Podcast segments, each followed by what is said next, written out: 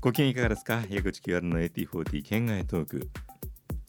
え今回も森俊一郎さんをお迎えして、えー全米ヒットランキングに関して県外の話をしますがもうこれぞ県外という、話から始めましょうかね、はい。前回あの和田誠さんという、ロック DJ の和田誠さんの話が出たところで、えーはい。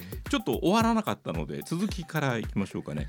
あのー和田さんすごくよくしてくださって、はい。えー本当に不思議なつながりで関西のあの、FM 心でお私が一時期生放送をやっていた時に、はいはい。和田さんも担当されている枠があって一度生放送にお越しいただいて、はい。であの和田さん自分の色をあのきちんと出してくださる。私が何を望んで和田さんにここに来てくださってることをうん。180%ぐらい分かってくださって いろんな話を、うん。それこそハードロックとかのコアな話ジャーマンメタルの話とかものすごくしてくはいはださる。い。であの私はオチとして「はい途中から呪文のようになっていましたが ありがとうございました」って言って締めたっていうね、はい、そんな思い出がありますがお姉さんの話知りません、えーあ確かに和田さんといえばジャーマンメタルなんですけど、はい。あのーお姉さんっていうかあの、えっと和田さんと飲んだのはずいぶん昔に1回ぐらい多分あるんですけどえ十何年ぶりにですね、はい。えっと間に一人人が入ってえ入って。えーちょっと和田さんと飲みませんか？ってて。は流れが生まれた、うん、で代々木代々木の駅前の居酒屋に行って、はい渋いなえー座ってたらあなんかそこあの和田さんの行きつけらしくてはい、ー。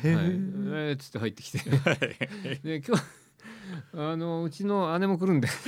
よくわからないよね。よくわからない。いや その時点でよく聞いてみると、はい。そのお姉さんっていうのはその、まあ例えばメタル界のゴッドと言われてる清則さんとかが、はい。まだ学生時代だった頃に、え。えーそのメタルディスコみたいなとこに行ってた時に、はい。もうすでに和田さんはキャプテン和田さんは回していて、ええでお姉さんもそこで多分回してたはずなんですよ。すごいでもうだからご兄弟ですね。もうあの清則さんのことをまーちゃんとか呼べるのはその人ぐらいしか多分いないんですけどいや本当ゴッドでゴッドシスターですよね。本当にすごい人みたいですよ。あのメタル界のそのなんかその位置づけというか歴史ヒエラルキー的なものを考えると。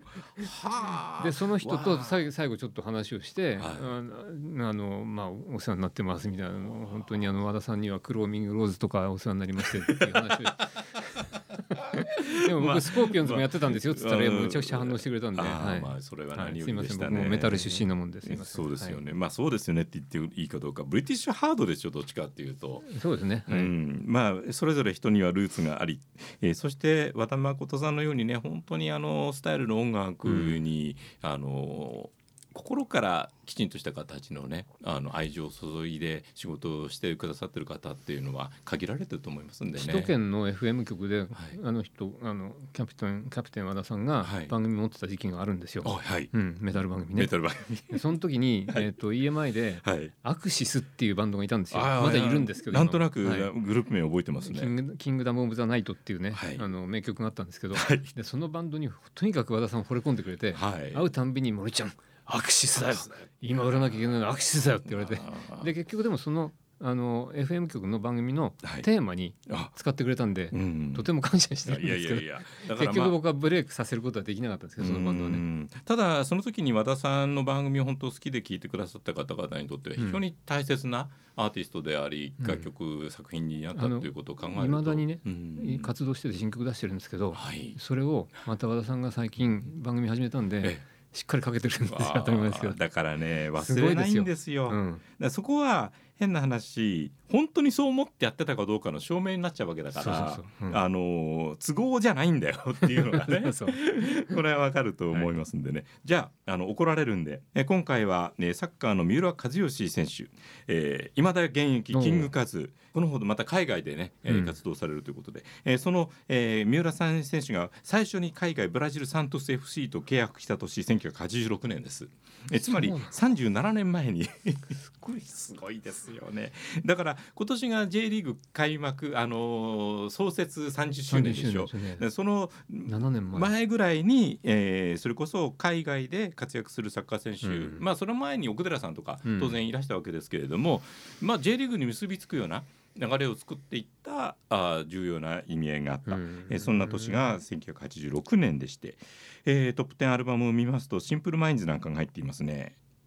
あこの辺りは多少関わりがあったんですか？86年わってましたね。はい。そうでしょ。86年関わってましたね。えーあれカリスマレーベル違うな。いや普通にバージンバージンですよね。そうだそうだ。ジン本体です。でもね、日本では売りにくかったな。えっ、とね一度お会いしてますねメンバーに、うん。えーそしてギタリストがあまりにもウェールズなまりがすごくてあの通訳の人が何を言ってるかわからないっていうふうに。だってジムカーもすごいなまってませんかだって。あまあ、うん。英語的にはあの非常に私の能力では判別がうん。足に深い、えー部分がありました。えーそのシンプルマインズあのドンチューで、えーうん。当たりましてね映画関係も含めて、えーこの頃はアメリカでも大変な業績を作っていました、そしてオジー・オズボーン、もえー今も新譜をちゃんと出している、う、うん。まあ本当に大したもんです。ルーツにあたるようなねブラックサバスですからね、はい。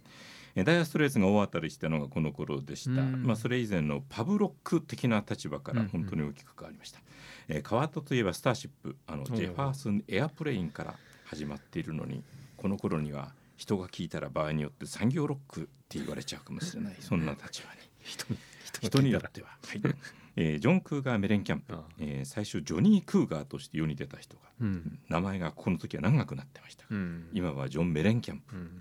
えーハートこの辺りも森さん関わってる？これは田村じゃないかな。ああ田村さん背の高い、うん。はいはいはいはい。いろいろお世話になりましたね、はい。キャピトルでしたね。そうですね。レーベル的には、うん。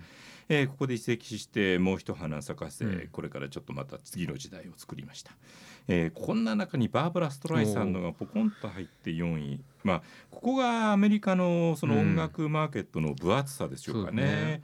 えー同じようにえートップ10に入ってるアルバムの中でおそらくハートとバーバラ・ストライサンドは、えー根本的ファン層は違うと思いますが場合によってバーブラのファンの人が「ジーズ・ドリームス」を聴いてる可能性もあれば、うん。えーハートのファンの人があバーブラのこのブロードウェイの名作を集めた名曲集を聴いてる可能性もあるというね、えーそういったことによってまあ世代の思考みたいなものをぶち壊すようなダイナミズムがアメリカの音楽マーケットには常にありました。うん。えー3位にミスターミスター。まああそうだ。この週1位が綺麗なんで。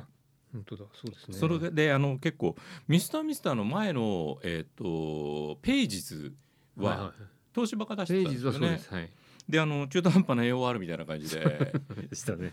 あのこんな言い方は あの腐してるように思えるかもしれませんがミスターミスターがあんな存在になってから、ページズが振り返られた時に、うん。うんあちゃんといい作品残してたんだってだから復刻もされましたしね。復。刻で結構売れ売れた記憶ありますよ。あのミスターミスーターから、うんリチャード・ページのことなんかを知った人たちがその前の、うん。えー本当に売れなかったという、うん。まあえーいかに売れなかったかっていう話をオンエアの方でしてますんで。はい。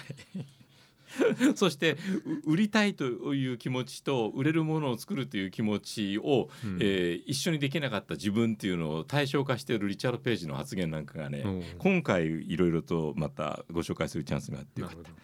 えーそして本当に思いのほかすごい存在になってしまったのがシャーデーで、えー2位にプロミスがありまして、えーそして1位、えー映画があってまた日本でも大変いろんな形で新たにクローズアップされる機会が多いホイットニー・ヒューストンが、うん。えーデビュー作にしてここに、えー第1位として存在していました。森さんはミスター・ミスターとかは好きなんですか？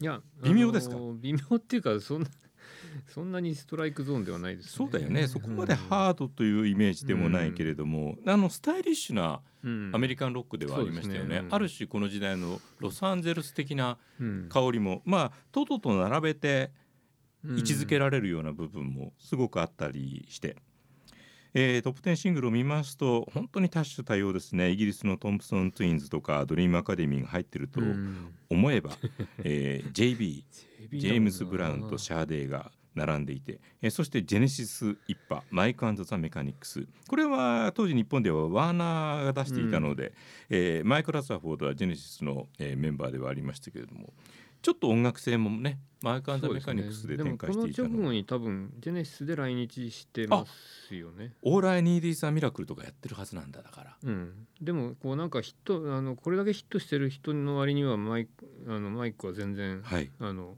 偉そうじゃなくてあ普通に僕あの 新幹線なぜか、はい。あのジェネシスのツアーの本体は、はい。えっと京都に先乗りして、あ、うん、えっと高級旅館に泊まることになってたんですけど、はい。それは僕の上司がついてってしまって。えで僕はうんふ2人残ったこの、まえー、とラザフォードと、ダリル・スターマーの2人を連れて新幹線で翌日地味に移動するっていう そうだったん2だ人連れて食堂車にまだ食堂車があったんで。いやーいい時代ですね。うんそれはそれでなかなかあのいい思い出です趣がね、はい。ちょっと感じられるでもそういうところににそんな感じでも全然平気な人だったあっていうのがまあイギリス人らしいんですけどうん。ねえ。あのーこれほどのいわゆるワールドワイドロックスターになる以前のキャリアというのが、ジェネシスの場合はすごくそれこそうん。長かったということと、あとみんないいところのお坊ちゃんだったんですよね。ね。そもそもの部分で、えーそれこそ名門学校でうん。知り合って、ピーター・ゲイブレルなんかと一緒に始めたっていうところにあって、あのーなんかい人間的余裕というのあか 直接ね、うん会ったことのある森さんが、うん。えーそういうイメージだったら、えー自分が抱いてるようなあー部分とそんなに違わないのかなというような、どんな話したんですか？新幹線の全然覚えててないです それでもねあのだから。でもこうな何が美味しいとかそういう話はしたと思う。うん、なるほど。だってジェネシスって本当にこだわり抜いたファンってうん。日本でもものすごくいて、もし一回い一緒に新幹線の食堂車に入ったんだったら聞きたいことは ノート2冊分ぐらいは多分あったと思うんだけどまあね。そうはしないのがね、まあ、うん。立場的な部分もタイミング的な部分もきっとあったということでしょうね。はい、えー何も上位の話はしませんでしたがここで時間になりましたので また次回もお付き合いください森さん。よろしくお願いします。矢口清春の AT40 県外とこのポッドキャストは公式のツイッターも展開しています。収録の模様などをアップしております。ぜひフォローをお願いいたします